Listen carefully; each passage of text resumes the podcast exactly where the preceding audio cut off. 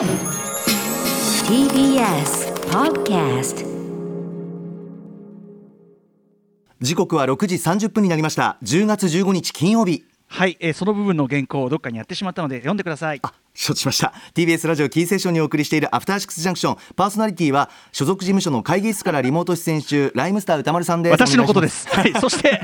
そして金曜パートナーは TBS アナウンサーの山本貴明です。私は TBS ラジオ第6スタジオからお送りしております。さあここからは週刊映画辞表ムービーウォッチメンです。今夜歌丸さんが扱うのは吉田圭佑監督が得意の笑いを封印して挑んだ勝負作空白です。では歌丸さんお願いします。でもね、あの俺頭抱えながら笑っちゃうところはやっぱりあったけどね。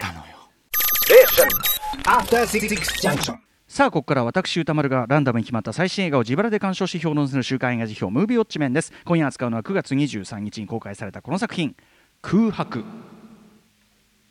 三角愛しのアイリーンブルーなどなどを手掛けた吉田圭佑監督のオリジナル脚本を古田新太松坂桃李初共演で映画化いたしました。一人の女子中学生がスーパーで万引きの疑いをかけられ逃亡。店長に追いかけられた末に車にひかれて死んでしまう事件が発生。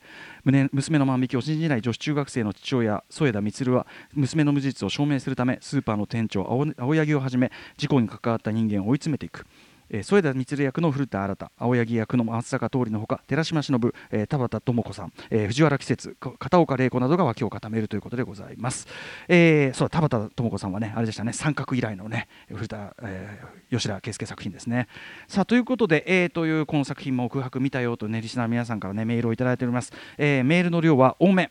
ありがとうございます。まあ、吉田圭佑作品となれば、やっぱりね、映画ファン注目度が高いということでしょうか。えー賛否の比率は褒めの意見がおよそ9割。主な褒める意見としては、重く、えー重たく辛いが最後には希望も感じた。不寛容な時代の今だからこそ今見るべき映画、今年のベスト。英語タイトルがね、イントレランスってついてますけどね。えー古田新太、松坂桃李、藤原季節、寺島しのぶなど、えーそれぞれの役柄もよくみんな素晴らしかった。これは確かに吉田圭佑監督の最高傑作などの声がありました。一方、否定的な意見としては、どの登場人物もおおむね多面的に書かれているが、えーやや類型的に描かれたままの人物がいるのが残念。ラストの展開は現実の被害を陳腐化させないのではなどとございました。えー代表的なところをご紹介しましたょう。ラジオネーム、えーとね、レインシンガーさん。今年の日本映画、収穫が多すぎると思いませんか？でもその中でも空白は飛び抜けた一作だと思います。本作空白は、えーまあ、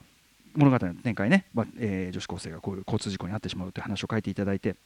つまりこの時点でもうこの物語は引き返しのようのないところに行ってしまうわけです。こうなったらもうどうしようもないわけですからと、えーだからこそ観客も必死で考えさせられるわけです。自分が店長なら自分が女子高生の親なら映画はここから終わりまでずっと観客に一緒に感じ一緒に考えることを放棄させません。確かにそうですね、えーさらにこの映画の優れているのは人と人とが責任を押し付け合う関係。これ自体今の日本の最もダメな部分を見事に凝縮して見せていると思うのですがそれ以上に登場人物の行動がそれぞれちゃんと類型を飛び越して見事なまでにオリジナリティのある言動を見せてくれる点だと思います。つまりちゃんと面白いのです。人物の絶妙な配置と言語言動のオリジナリティ各演技者の時にやる時にいい意味でやりすぎな演技がマッチして群像劇としてもさえ渡っています。そしてそれらの人々がもう一度自分と世の中の関係を見つめ直しそしてその中で自分の生き方をもう一度定め直すという吉田圭佑監督らしい視点がきちんと貫かれこちらの心に入り込んでくる、えー見てくる自分も見ている自分も少しだけ自分の生き方を見つめ直し修正しなければと本気で思わされる作品です。そしてこんなヒリヒリするような話に救いが簡単に訪れるわけはないのですがそれでも最後の最後に一瞬見せる一瞬に見せる最後の最後の一瞬に見せる奇跡にはいやー参りました。久しぶりに本当に涙がこぼれました。頼むからみんな見てと叫びたい一作です。ということですね、えー一方ちょっとダメだったという方ご紹介しましょう。ゴジラの孫マゴラさん、えーこの作品は自分の中の空白を埋めるために相手に自分の相手に自分の正義を押し続ける人々とその正義を押し付けられボロボロになっていく人々を描いた物語です、えーまず冒頭から添田父はパワハラ体質な人物として描かれます。ということでいろいろ書いていただいてですね、えーこの添田父の放つ暴力的なプレッシャーは他の人より偉大であろうとする男性性が内包する加害性が表出した行動ですがこの男らしさの暴力性を受けた被害者はその暴力を内面化し他の人に同じ暴力を放つようになります。この物語は添田父の暴力を起点にその被害者が次第に彼の暴力性を継承してしまう危険性をも描いていました。あですかね後半松坂君がちょっと電話通じてああなっちゃうとこですかね、えーしかし結末にかけての描写が正直個人的に全く納得がいかないのです。ラストにかけて添田父は自分のしてきたことを反省します。彼の改心の重要な要素を担うのが藤原季節演じる乃木との関係まあ弟子筋というかね乃木との関係の修復なのですが乃木の行動原理が全く理解できません。ただただ無条件で添田父に優しいだけのこちらもマンフレンドリーな役割としての描かれ方がなされているとしか言いようがありません。また彼の反省がエモーショナルに描かれるのですが彼の与えた非常にリアリティのある被害を彼の懺悔からの感動という感情の消費として演出するラストは被害の現実被害の、えー、現実の被害を陳腐化させかねないと感じました。ラストでおみ涙頂戴になった上にエンドクレジットでバイオリンの優雅な音楽が鳴り出した時は正直いい加減にしてくれと思いましたというご意見なるほどね。個人的にはあのお父さんが改心というかその考え方のモードを変えていく一番のきっかけはまあ、後半とある人のお葬式に行って出会う要するに彼がこれまで想像もしていなかった考え方をする他者の存在っていうか僕はそれが一番の契機になっているというふうにま感じましたもちろん藤原季節君がねあの根気強くですね 寄り添でも根気強く寄り添う誰かが救いになるということはまあ現実にはあることではないかなという気もしますが。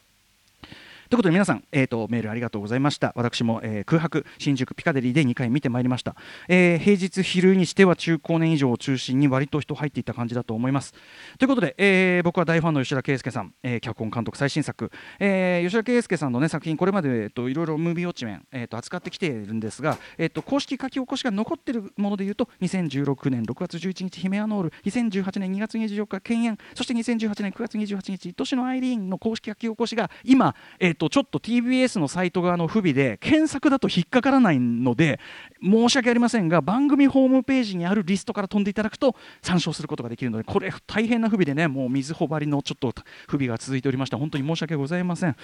えー、ということで、まあ、吉田圭佑監督、この番組も今年の4月の、えー、と6日ですかね、えーと、その時点での最新作、ブルーの、ね、公開タイミングで、えー、本当にすごいボクシング映画、これだ特集、ゲストとしてお越しいただいて、まあ、あのご自身もボボクシングを長年やっているという視点から見た映画内のボクシング描写、これがすごいという角度でお話しいただきました。めちゃくちゃ面白かったですね。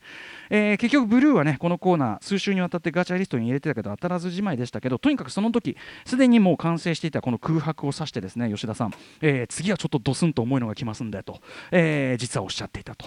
えー、その予告通り、まあ、今回はまあ、宣伝目にもなってますけどねお箱のコメディ要素笑いをほぼ封印してとただまああまりに気まずすぎて笑ってしまうようなことも僕はまさにですね初見時それを劇場でやってしまった初めて頭を抱えながらちょっと苦笑してしまうというようなね、えー、これは後半寺島さんが寺島しのぶさんが居酒屋であるとある行為にちょっとついついしてしまったんですけども、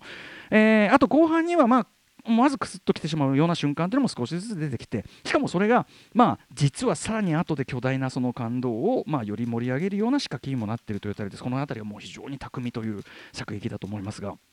えー、とはいえ確かにですね全体としては吉田圭佑さん過去作からすると異例なほど、まあ、逃げ場が少ないっていうか本当に終始いたたまれない、えー、ひたすら胃がキリキリと締め上げれるような話が続いていく。まあ、えー、ダントツでヘビーな一本となっているのは間違いないと思います。この空白ね、えー、で僕は今まで吉田圭佑さんの作る映画のことをこんな風に説明してきました、えー、表面上穏やかに見えていたありふれた日常がふとした表紙ふとしたほつれとかこじれからメリメリメリメリという感じで裂け目ができてものすごく残酷だったり無情だったりというその本質的な顔世界の本質的に残酷で無情な顔をあらわにしてしまう。そういう作品群。だいうというふうに私説明してきましたけどその意味では今回の空白はそのメリメリが起こるポイントが割と早めでしかも、えー、極めて深刻なレベルでのその取り返しのつかなさ、えー、事態として生じてしまうというね、えー、言えると思いますけども。で実はですねでもこれまでの吉田圭佑さんの作品は常に一貫してその不意にあらわになるその人生の取り返しのつかなさと、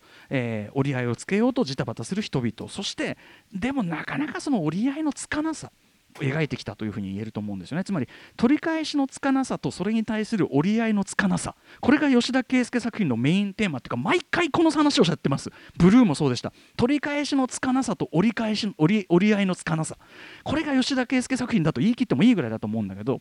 えー、この本作の取り返しのつかなさというのは、まあ、特にね、まあ、かなりハビハードでヘビーな方だということだと思う辛すぎるということだと思います、えー、ちなみに同時にですね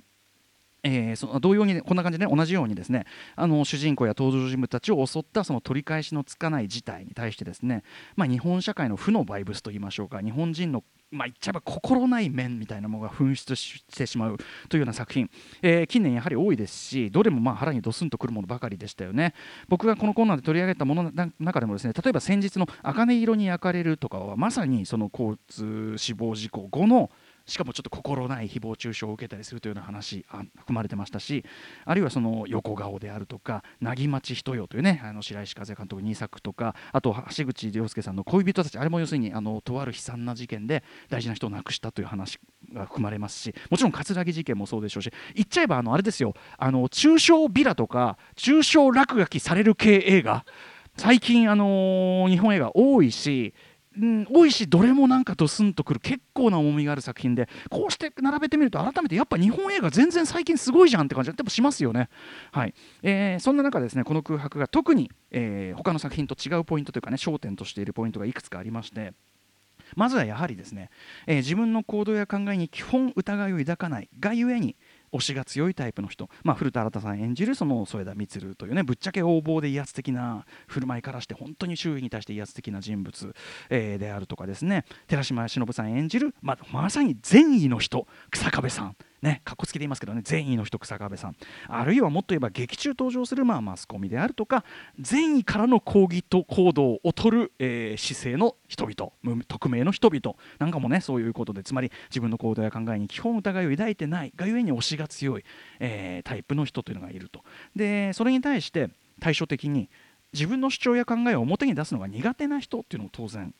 えーいるわけですね。えー、ミツルの娘カノンさんがまさにそうですし、まあ、後にその不愛想だの何を考えてるかわからないだの勝手な人物表をテレビで垂れ流されることになるスーパー店長松永桃李さん演じる青柳なんかもまさにそのタイプで。劇中でもねその自分の考えをそのこう出せない人もいるとかその頑張っても頑張ってるように見えないタイプの人がいるなんて話が出てきますけど、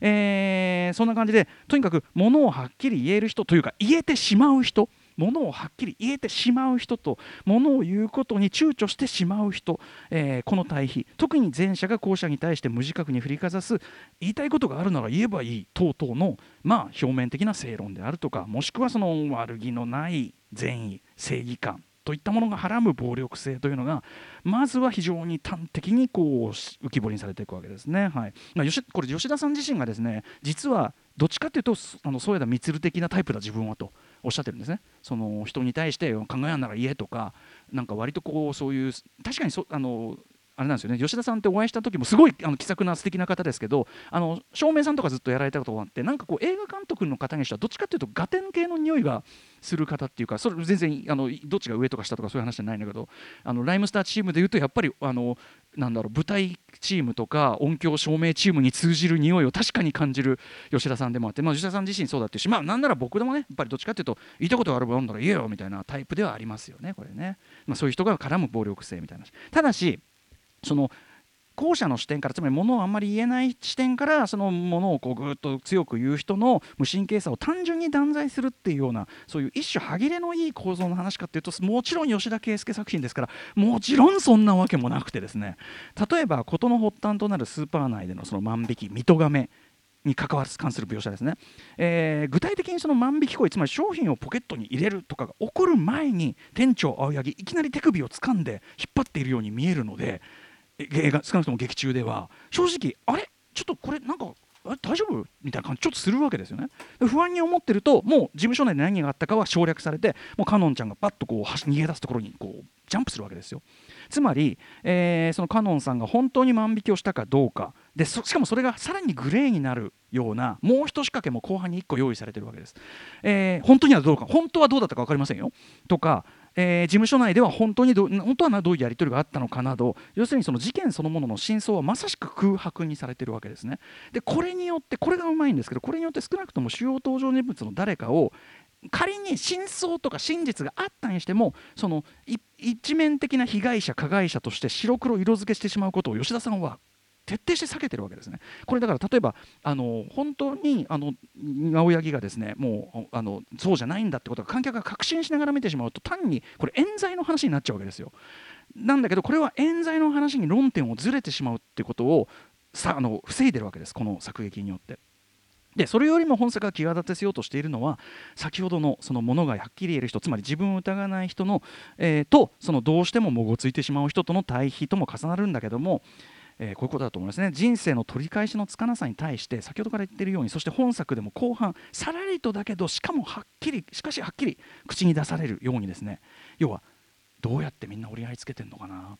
この話です。つまり折り合いがつく人とそう簡単につかない人の話になってくる。そここそがこの話の焦点なんですよね、えー、もちろんその両者の対象というのもそうだし特にま後者のじゃあどうしたらいいのよその折り合いつかない人は。どうしたらいいのっていうそのもがき苦しみ。でそこをこそやはり吉田圭佑さんは見つめようとしてるわけですね。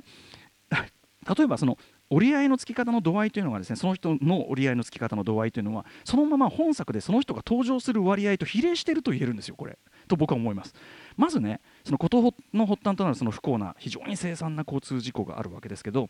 決してその全てを直接見せてるわけではないにもかかわらずまあとにかくさすがというべきかもう強烈に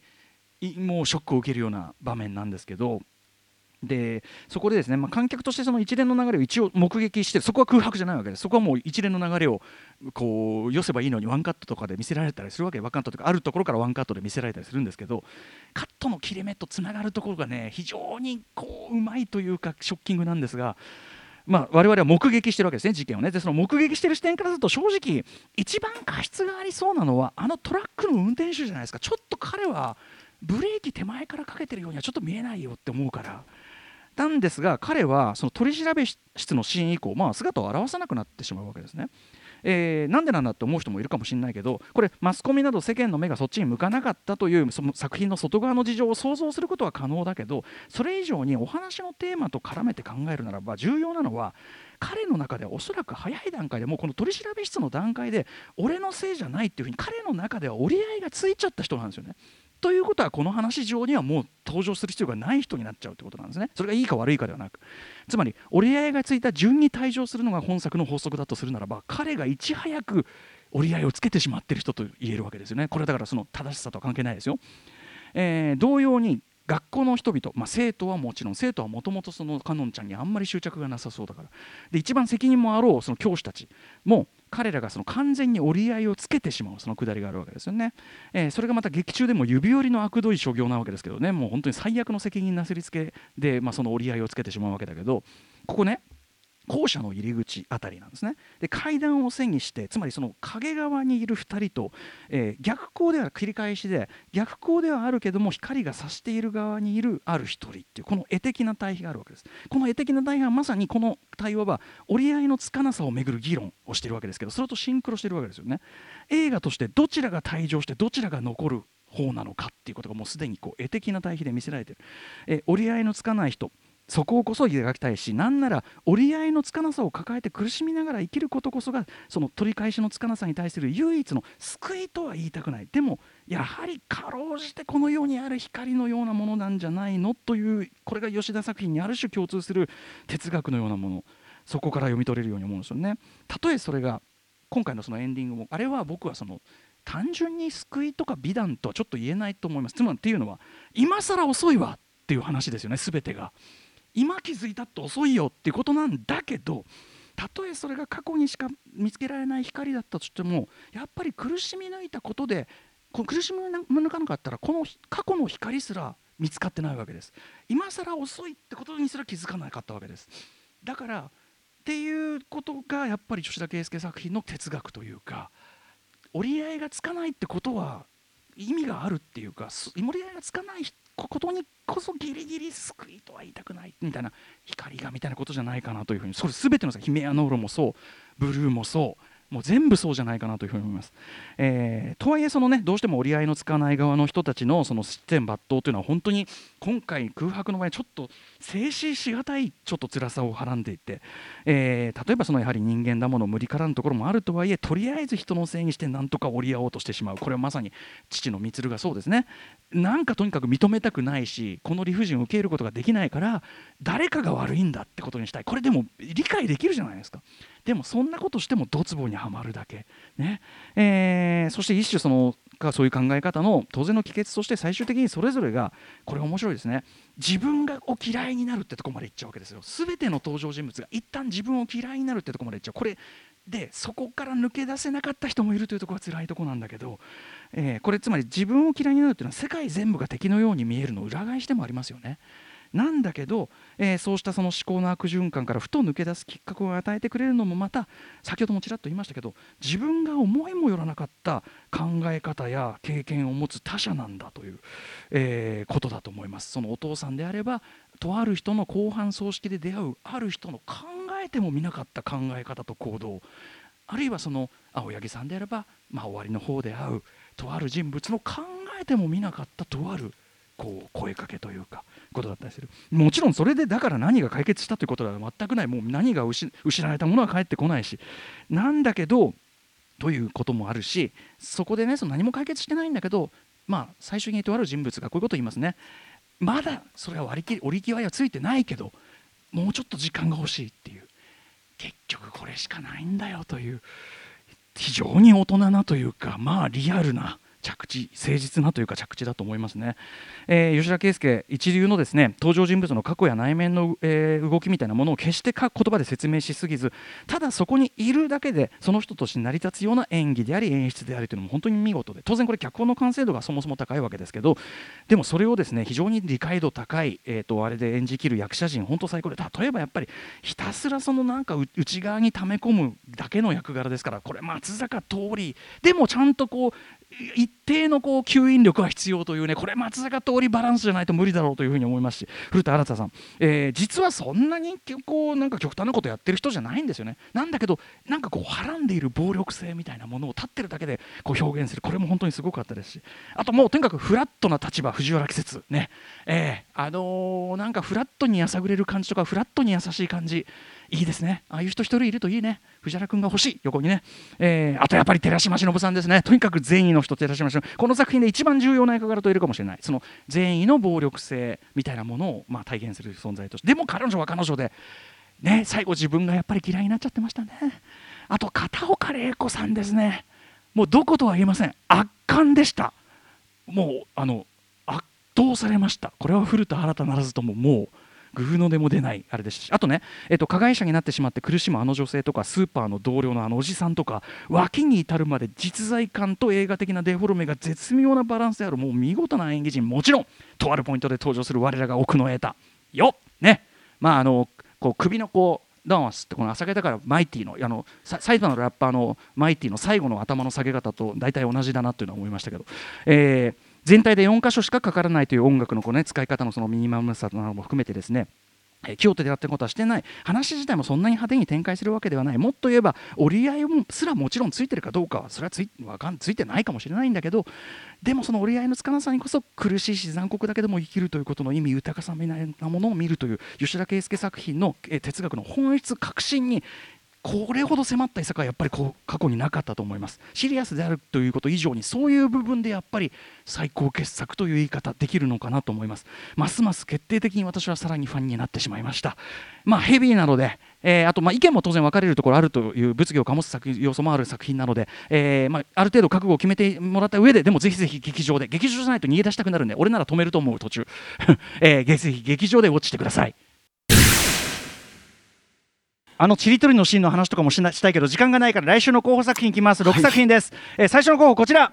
デューン砂の惑星。今週もね特集やります。続いてはこちら。最後の決闘裁判リドリー・スコットです。3つ目はこちら。キャンディーマン、はい、前もね昔映画化1回映画化1回してますけどね、えー、4つ目はこちら燃えよ剣、えー、6つ目はこちら。5つ目はこちら。キャッシュトラック。そして最後の候補はリスナーカプセルです、えー、バナナモスさん、えー、宇多丸さんにぜひメインストリームをウォッチしていただきたいです。個人的に動画配信や SNS のあり方を考えさせる見応えのある作品でした。ということで Let's ガチャ time。はい。さあ今週は結構またね新作が多いですね。どれでもいいですけどね。えー、2番最後の決闘裁判。出ました。リドリー・スコット。久しぶりですね。いつ以来だろう。ゲティー家か。ゲティー家のゲティ家のなんだっけ身代金。以来ですね、うん、行ってみよう。お願いします。はいということで、えー、皆さんねもろもろ宇多丸アットマーク TBS.CO.JP まで送っていただくと、えー、採用された方に現金2000円を差し上げます、えー、番組公式サイトには公式が書きあの広告も残ってるけどあのホームページからしか今いけないんでねすいませんね。早く直しますからね。以上週刊映画辞表ムービーウォッチメンでした。え After 66 junction.